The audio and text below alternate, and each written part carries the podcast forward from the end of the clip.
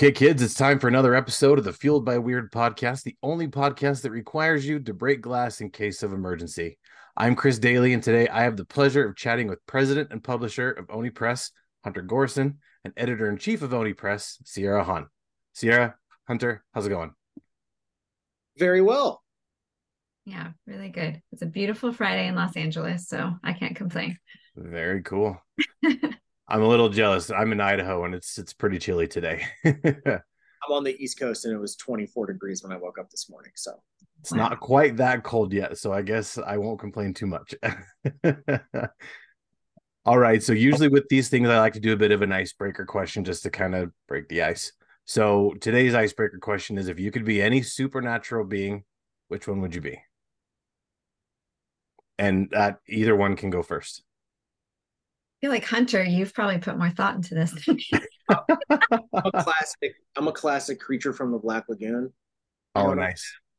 Like, not sure if the no one really knows if the creature's supernatural or scientific. You know what I'm saying? Mm-hmm. But I feel like he exists on the spectrum of supernatural creatures, and it was always my favorite Universal monster. So, yeah, my that's actually my wife's favorite too. That's a good choice. And if it makes it easier, we can do cryptids as well. We can throw them in there too. Oh man, I I have like a strong affinity for Bigfoot. So oh, nice. I think I would draw inspiration from that and from the Pacific Northwest, where there's a lot of story and legend and uncanny sightings uh, of Bigfoot. So I'm gonna go with that that big hairy beast. Nice. and actually, you know, me being in in the vicinity of the Pacific Northwest, I'm actually picking Bigfoot as well, just because I'm already pretty hairy and I've got big feet, so I'm already like halfway there. So that works. All right, guys. So you know, with the name of the show, "Fueled by Weird," basically it's you know all the things that you're into, all the th- your interests, hobbies, all of that, the things that make you who you are. That's what fuels your weird. So, cool.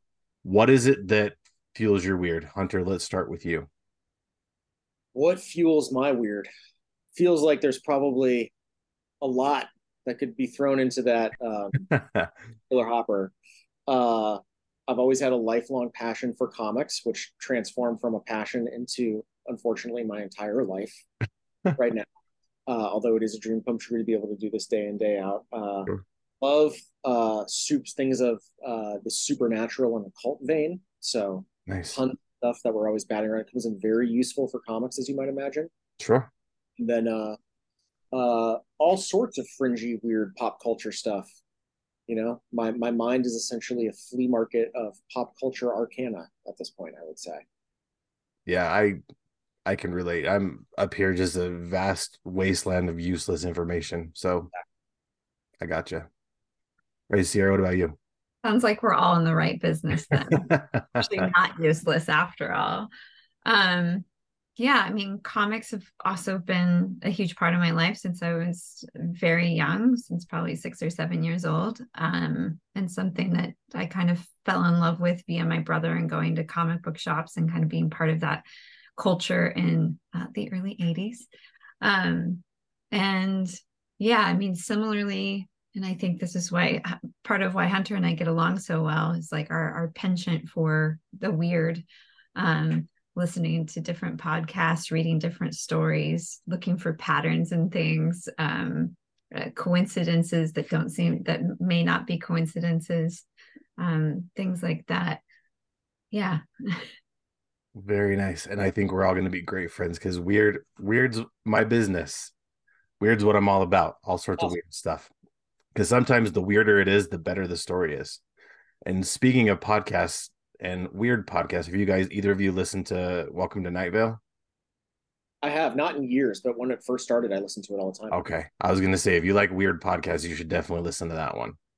Yeah, that's the one I listened to years ago. It, it um, the previous publisher, Boom Studios, it, there was a huge fan base for that, and it kind of spread like wildfire in that office. I can't say enough good things about that one. Okay, so you know, you both had mentioned that you've been into comics, you know, since you were little. So I kind of want to dig into that a little bit. What is it that initially got you interested in comics in the first place? Sierra, let's start with you.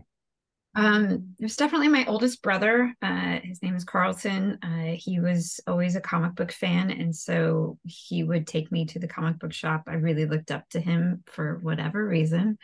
Um, he was kind of my favorite person. He reminded me of Shaggy from Scooby Doo. Oh, nice. Um, that was my favorite show. So awesome.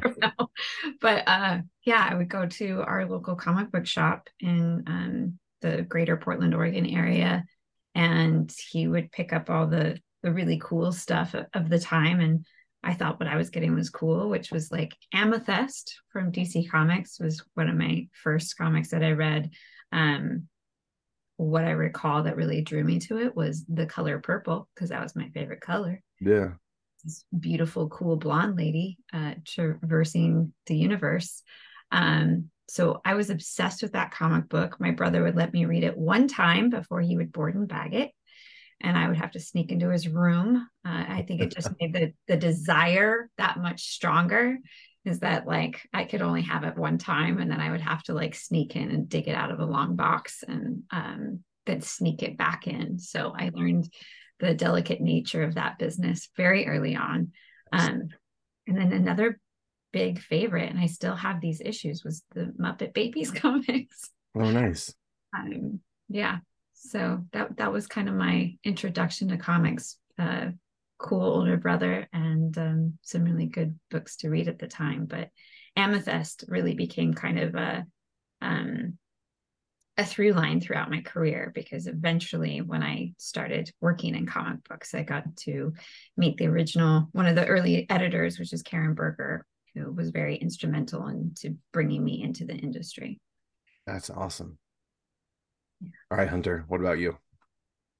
So, uh, in the Gorinson household, growing up, uh, not a big sports family, okay, but we did uh, never watched it. I think I watched the Super Bowl once uh, when I was a kid, and that's because the Washington Redskins, because I was from DC, were playing.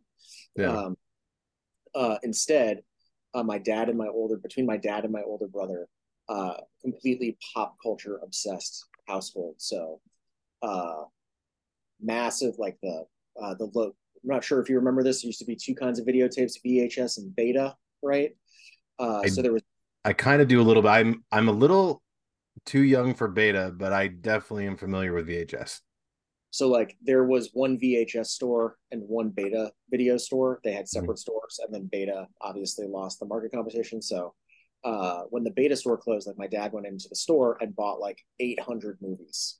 Oh, so wow. essentially had like a movie, like a movie video rental store in my house. So That's we would awesome. watch movies all the time. We would go. It was not uncommon that we would go to the movies like at least twice a week. Like any movie that came out between like 1985 and 2000 i probably saw in the theater you know what i mean including yeah. i was very i've you've never seen a six year old more hyped to go see predator 2 on opening night you know what i mean yeah so every single inappropriate r-rated movie i was there as five six seven eight years old and then of course they also loved comics so my i had a i had kind of an old dad who was like 10 years older than the other dads because uh, mm. he had me a little bit later in life but my older brother was also 10 years older. So between the two of them, my dad grew up in Brooklyn in the 50s reading comics. So had read a bunch of, was very familiar with Marvel, DC, EC, that kind of stuff. Turned me on to Tales from the Crypt and the Justice Society and stuff like that.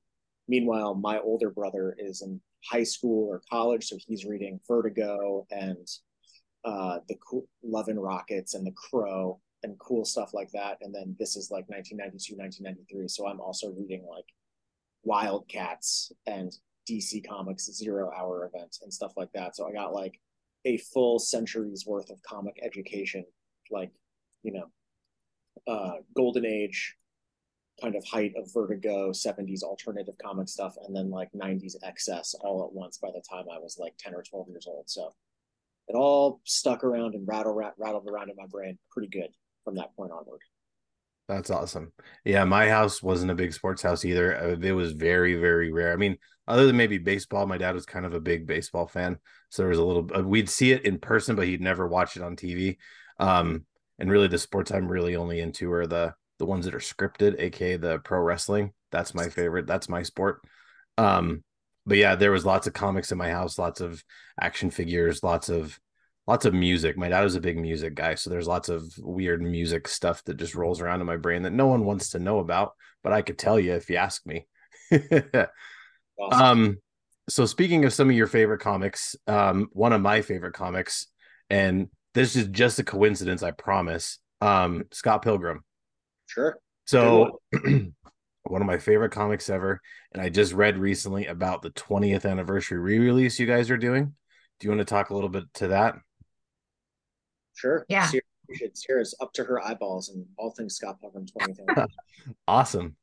Which is like a fascinating thing to first be a reader 20 years ago and then suddenly find yourself um, as part of this team of architects of like what how do you make it new and fresh and exciting um, to yeah. celebrate 20th anniversary. So, yeah, next year, 20 years of Scott Pilgrim.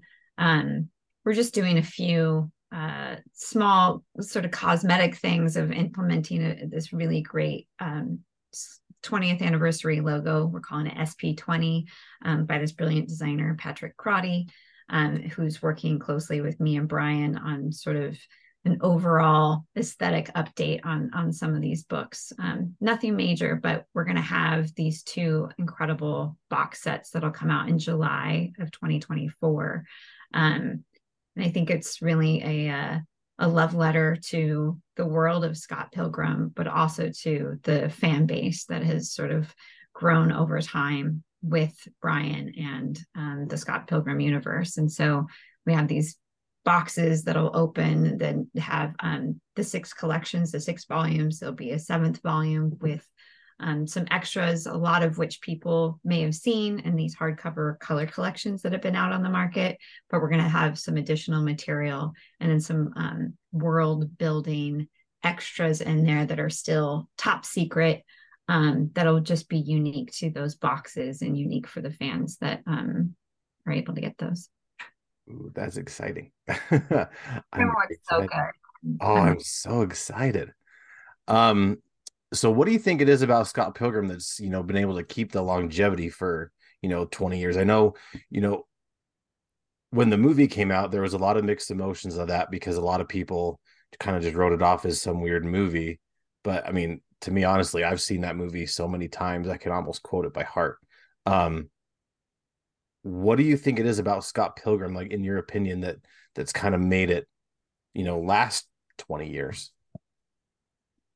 I mean, I personally think that like Scott Scott Pilgrim was one of the first pieces of like genuine millennial like youth culture that was captured in the moment. So like Brian was super young when he was doing Scott Pilgrim. Like when yeah. how old he was 20 or 21, 22 when the first book came out, so he was under 30 before the entire series got completed. And like um it just captured something about being that age in the early 2000s. You know what I mean? In a way that a yeah. lot of media at the time were not. I mean, he also obviously brilliantly synthesized together not just comics, which he's a master of comic storytelling, but also anime, anime, manga, video games, like spliced all of that influence into this one single narrative to tell the story of Scott Pilgrim's life and many travails uh, in a way that's still incredibly unique for the comics medium. So, yeah, and plus with that new anime that's coming out here in a couple of weeks. Yeah, yes, anime is coming up in a couple of weeks, but you know, like 20 years on, um, Scott Pilgrim was always incredibly impressive from the outset, but like 20 years on, perhaps even more impressive. Like the fact that it's continued to resonate and still feels so fresh. And we were just at New York Comic Con. We saw a ton of Scott Pilgrim fans who turned out to um, uh, Netflix panel about the anime with Brian. And like there's high school, college age kids now like still discovering and identifying with Scott Pilgrim. Like, truly incredible. Yeah, I mean, there's not a lot of franchises that kind of stand the test of time like that. I mean, you can only you know you can name off like the ninja turtles and you know a few other ones you don't see many that are that are lasting that as long as you know scott pilgrim and others have yeah i think it's just this incredible ongoing story that has um has joy and levity to it which i think we're all very hungry for right now for sure. and sustained in this body of work while touching on these elements of pop culture that are still so um, uh, at the forefront of what we do today be it as you said like gaming um, and but it's also the slacker culture and these relationships and what's it like to sort of enter the real world for the first time and have all of that responsibility um, that that moment in one's life doesn't change. Like we're all sort of on this precipice of of newness and what's on the other side of the door of being 18 or being 21 or being 30 or being 40 like so there's this sort of universal experience. And i also think he's created this incredible cast of characters that also as you age you kind of can identify with different ones of them oh, like different sure and that's really fun. It makes you feel like you're part of that world. Um, and i think that's like what the best the best of what stories can do is really bring you in. So you're inhabiting those spaces you're relating to the characters and your relationship continues to evolve with them over time. Um, so i think it, it's really done that beautifully. Yeah, I mean, and everyone can kind of relate. You know, everyone's got a, a Julie in their life, or everyone's got an, you know, you've got the the envy in your life just characters like that you can just relate oh yeah that's just like so and so and oh that's just like so and so so i yeah that's definitely a good point. So you know with with oni press you guys have so many different types of genre books in under your roof from books like agents of slam and punch up which are geared more toward younger readers or even all age readers to you know like we mentioned before the weird stories like the new one the man from maybe um, to a little more intense and mature books like the upcoming books like Invasive and Dwellings.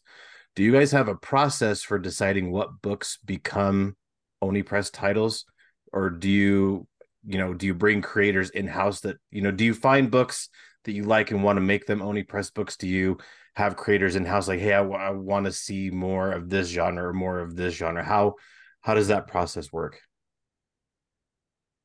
I mean, I think it's I think it's all of those things. Um, but i think at the the before acquiring anything or approaching someone about doing a project it's determining kind of what is what is the mood what is the tone what is the feel of oni what does it look like what did it look like yesterday what does it look like today and what is it going to look like tomorrow?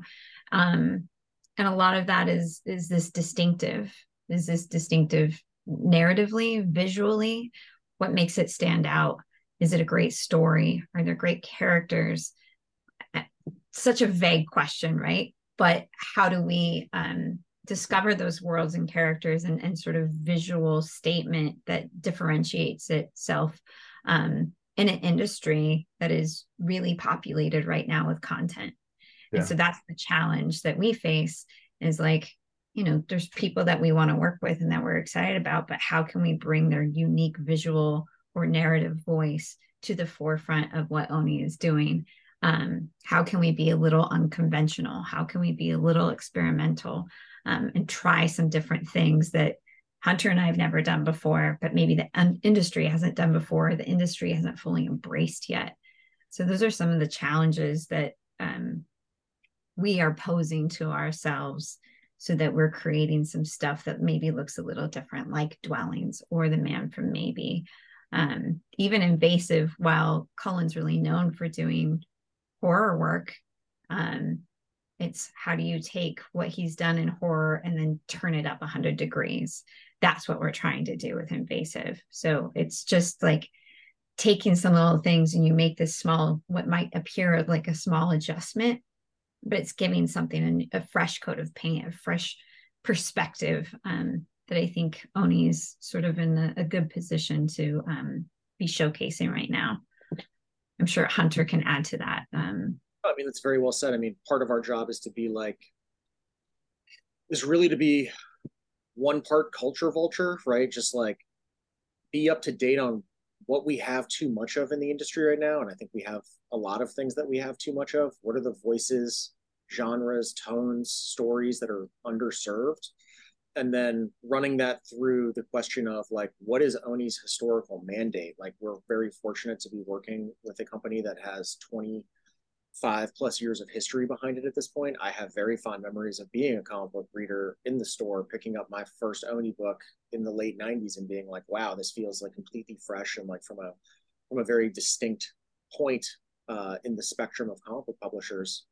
And so thinking about what was it about what was it and what is it now about Oni and like what can what are we specifically equipped to do that no other publisher can and I think your podcast is very aptly named because like we the word weird is something we talk about all the time which is like I, I personally believe and I think Sierra believes too like a lot of comics are weird in a good way because mm-hmm. if you think about the books if again if you're someone who grew up like we did completely saturated in pop culture right uh, there was something about the stories that you were seeking out in comics that you could not get from TV or film or video games.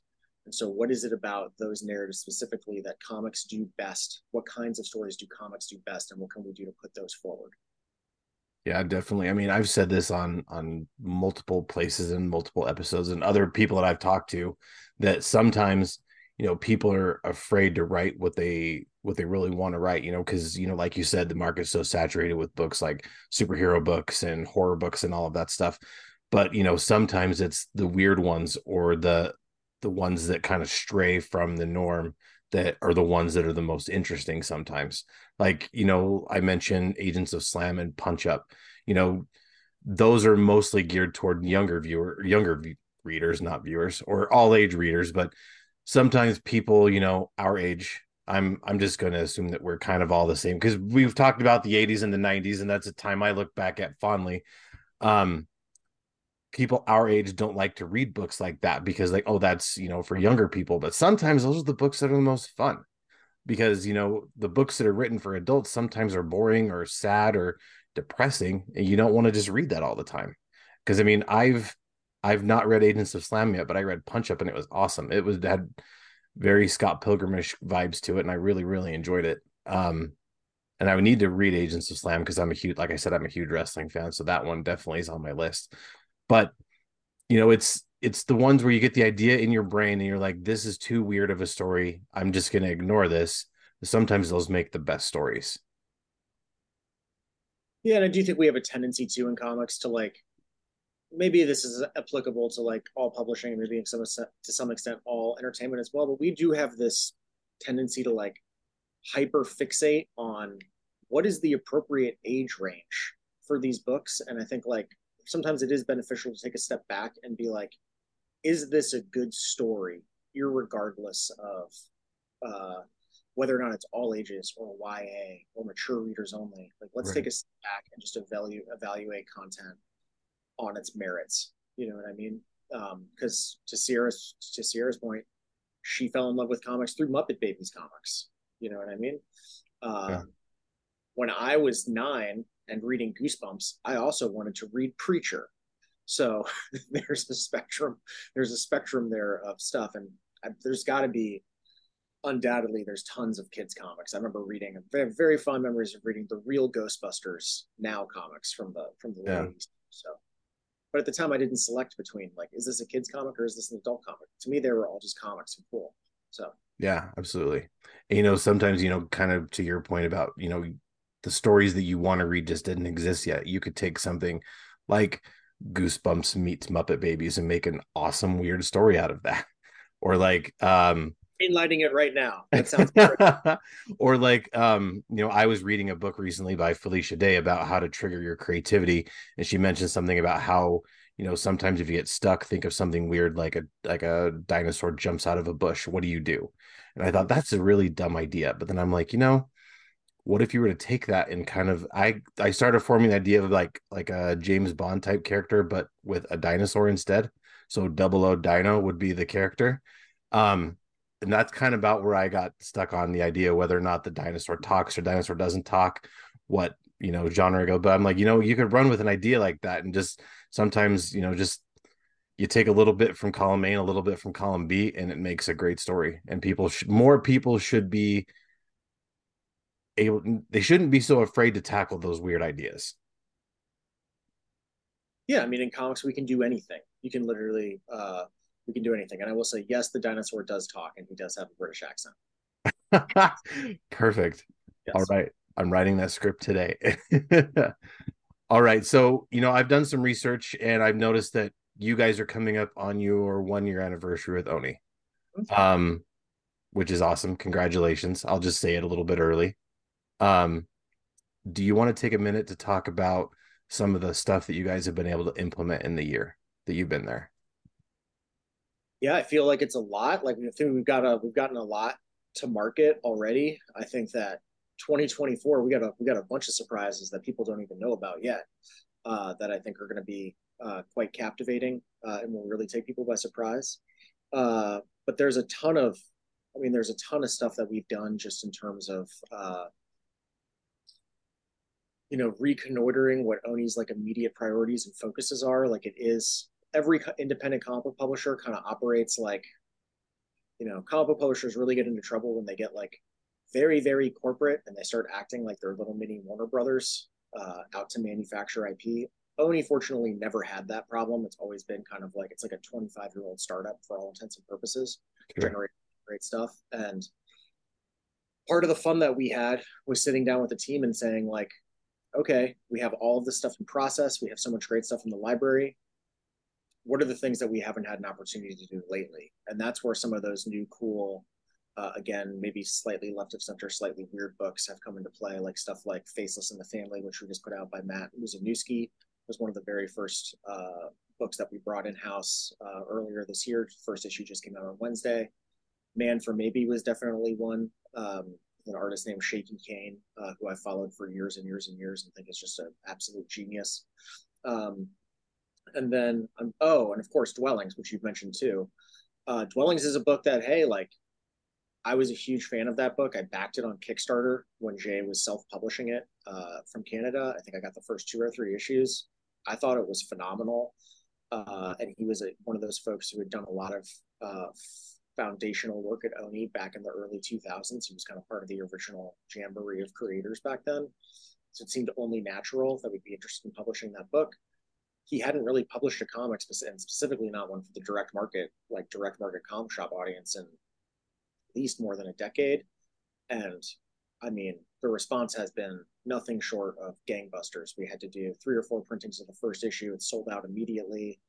Uh, like, and it's just continued to kind of snowball from there. Uh, so it's really, it's really heartening to see like, hey, we can. This is Oni. We are a little bit weird. We're a little bit left of center, uh, but we can, uh, you know, reach deep into our own history and then into like Sierra and I's own taste as well as the taste of our team and stuff, put together some crazy ideas and then watch them work in real time. It's like it's fun, it's awesome. You can only do that in comics.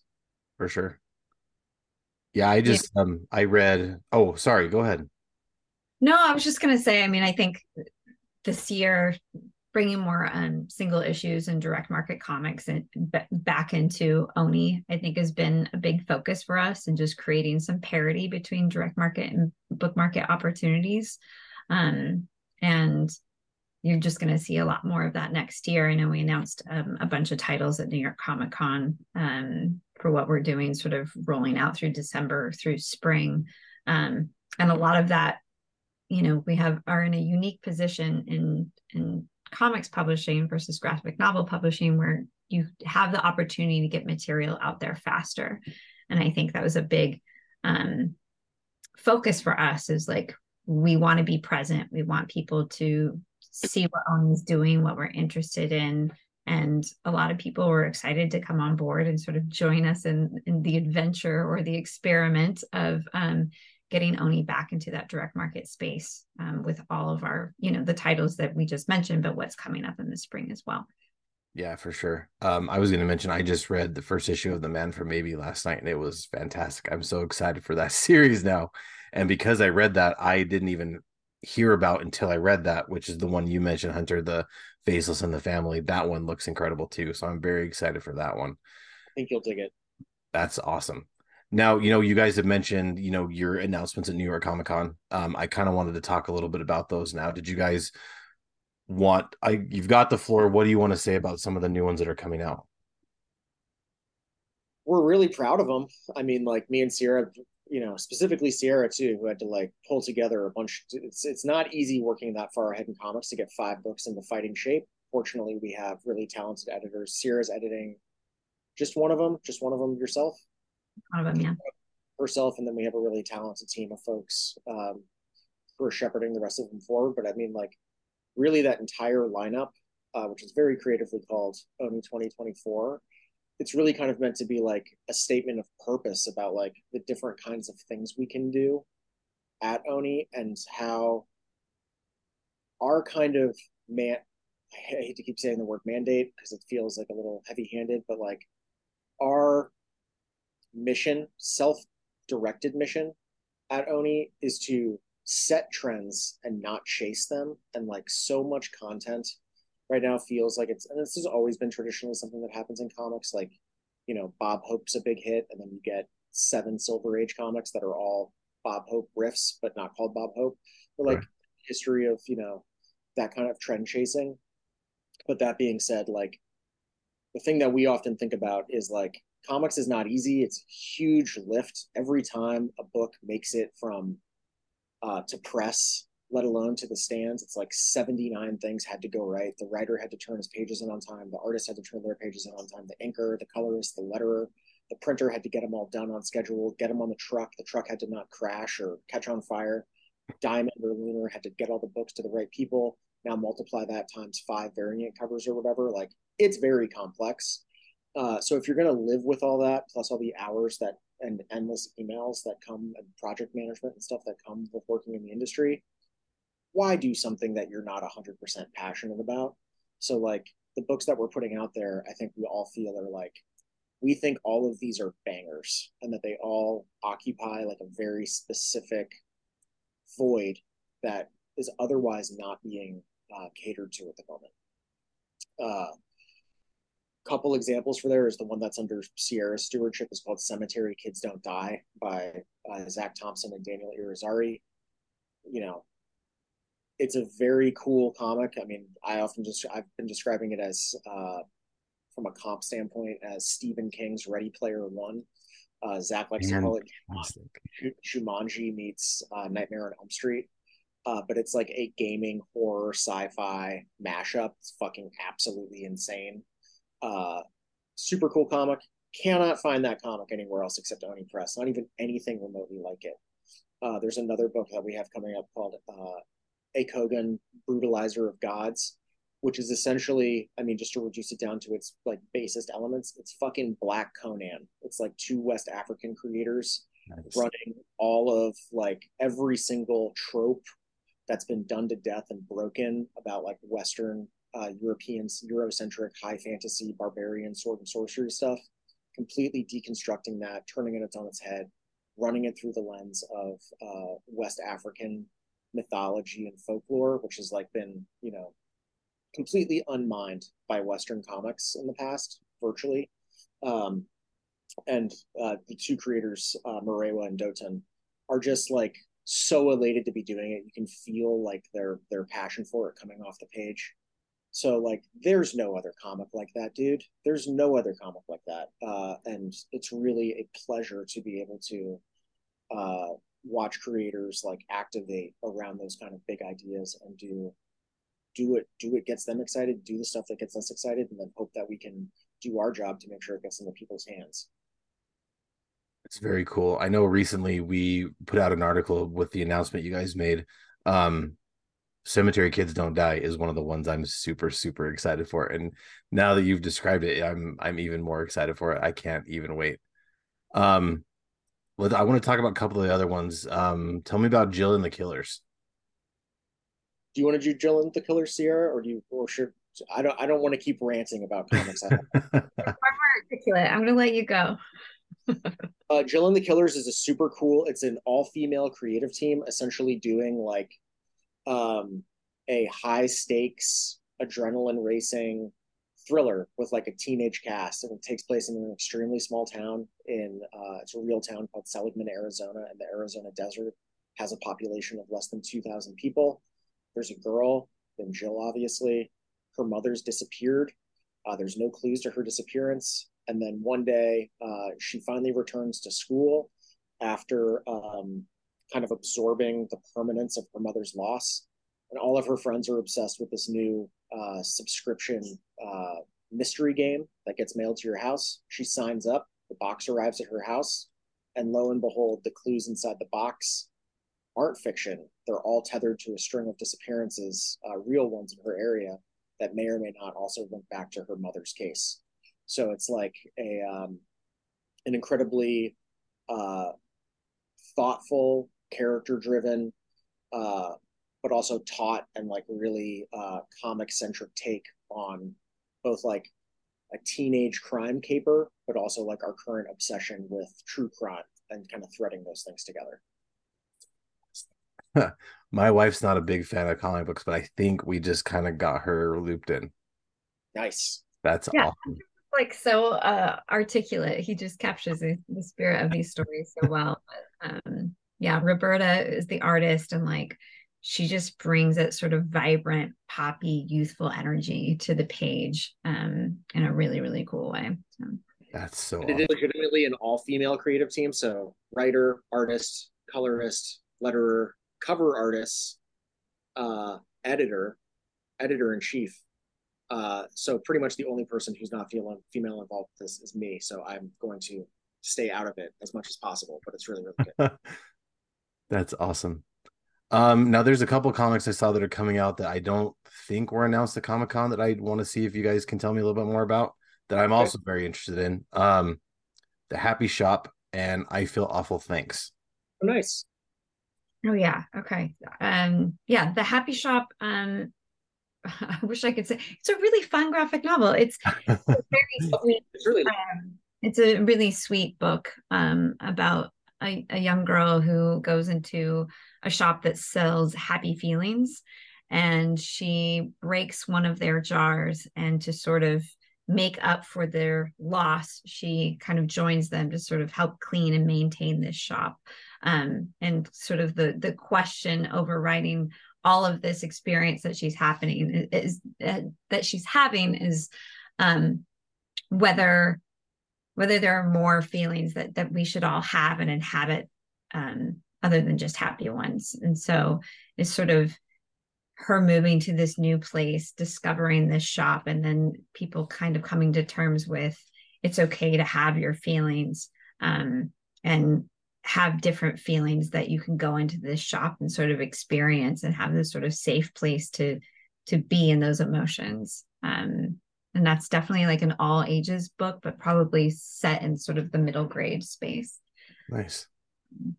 And then i feel awful thanks um, thematically very similar but for uh, an older audience um, where a young woman who uh, loves to do magic and spells gets accepted into this program where she can sort of hone her talents um, but is dealing sort of with her own emotions around feeling um, inadequate or that she doesn't feel in and sort of fit in and has sort of that negative self-talk um, and how she kind of learns to overcome that through um, her own sort of internal work but by building the supportive group of friends um, in, in this new town was their sort of learning magical spells and and trying to do right by this community and this opportunity. Um, do you want to add to those, Hunter? No, I think that was wonderful. They're both really, they're both really thoughtful. They're both really thoughtful, charming books. Yeah, you need to give yourself some credits here. You did a great job explaining those. that was awesome and that and it's, it's, stuff like it's books like these that make me so excited about you guys so excited for all the stuff that's happening all the stuff that we don't even know about that's going to happen i'm just going to say i'm excited for it anyway because it i probably will be thank you. Awesome. absolutely. that's exactly want to hear. So. yeah you guys are amazing and yeah you're just the fact that you guys are taking all these chances and all these stories that aren't you know the typical mainline stuff is just incredible because you know people complain about superhero fatigue but they don't do anything about it. They just keep going and supporting superheroes which is fine. There's no issue with that whatsoever. But if you're going to complain about superhero fatigue you need to maybe try something else. And there's tons of stuff out there that's not superhero related that's just as good as the superhero stuff if not better yeah you can still find those dynamic relationships and a lot of that action and energy and um and maybe it's a different kind of magic on the page than than the superhero magic itself absolutely more people need to give weird a chance Very awesome. All right. So, you know, final thoughts. I want to kind of see if you guys have a little bit of advice for people who want to be creatives or who maybe are, for whatever reason, just haven't got started on their creative journey yet. What would something that you guys would say? I mean, I think it, it, it in one way I was going to say it depends on are you writing or are you drawing or are you coloring but it's it's um making time to do whatever it is that you love every single day and that can be 1 minute that can be 15 minutes that can be an hour but as long as you are um, giving yourself the time and the energy to pursue what you love um, I think that sets you up on the right path and then things start to become routine and muscle memory and um, that I think sort of naturally starts to spill over into into your into your life or into your creative life. Um i think too it's like going to shows going to conventions going to like in la there's small shows almost every weekend where it's be it zines be it painting be it comics and all those people kind of come together to form these communities where they they want to talk they want to share ideas they want to be buoyed by one another. And so I think it's really important that if you haven't, a bird just flew in my office and flew out. Um, but um, just finding those people to help share a space with, to draw with, to talk with, um, I think is really, really important. There is a bird in my office. Um, oh no. Crazy. Um, anyway, that's my advice. awesome. Andre, what about you? I would say uh I would say don't stop. You know what I mean? Like the amount of almost everyone who me and Sierra work with on a daily basis, especially like creators, every single every single one of them had some wall got put up in front of them very early on and they decided to keep going beyond that. And so it's really easy to take like the first sign of negativity, someone doesn't return your email, you didn't get the job you wanted, whatever, but ultimately um uh, perseverance and like the ability to just keep at it there's an opening for someone everywhere you just have to wait for the you have to be primed and ready for the right opportunity you know it's like what they say about uh some some roman philosopher who escapes me now said that luck is you know uh preparation meets opportunity and so stick at it long enough uh and there is an opening for everyone to break into the industry. It's just, it is true what they say. It's like when uh, the guy ahead of you, uh, if he goes in through the window, immediately someone comes along and bricks up that window, so you can't do it the same way. Yeah. Uh, that does seem to be true uh, for whatever reason, just the the the dynamics that have emerged and the way that companies operate. But uh, yeah, perseverance, man. Just don't take no for an answer. That's good advice. That's like if I give you the no, please take that for an answer. But anyone else, don't take it. Very nice. All right. So where can we stay up to date with you guys? Um, looking at new stuff coming out. Where where can we can we find you? Uh, you can follow Oni on Twitter, on Instagram, on Facebook. Uh, you can check out all of our fine wares at onipress.com. We have a web store there where you can peruse through pretty pretty comprehensive library of every single book that we have in print at the moment. Usually, um, you can uh, and just keep your ear to the ground. Talk to your local comic book retailer. See what they see what see what they're excited about that we have coming out, or tell them, or or be sure to stop by your store and tell them that you're excited about Cemetery Kids Don't Die or Jill and the Killers or Invasive. So that's very helpful too. Yeah, I'm be, um, attending Emerald City Comic Con, so it'll be great if people want to come by the booth and say hi in person. Right on. Yeah, word of mouth is definitely definitely our friend for sure. Now to keep up to date with interviews like this, all other interviews, reviews, uh, everything in the world of nerd, including upcoming stuff from Oni Press. Make sure you check out our website at geek-network.com. You can find us at GeeksAZ on Instagram and Twitter, Geek Network on Facebook, I am CD is weird on Instagram. The music for the show is by Polygon Horizon. Check them out on Bandcamp. They're a fantastic band. The logos for the show were done by my friends Chris Chandler and Mike Belcher, both comic book guys. Go check out their stuff. And if you like the show, please leave a review and tell your friends because word of mouth is our friend. And remember, kids, to embrace the things that fuel your weird and always geek responsibly. Sierra, Hunter, thanks so much for coming on today. Thank you. Thanks so much, Chris.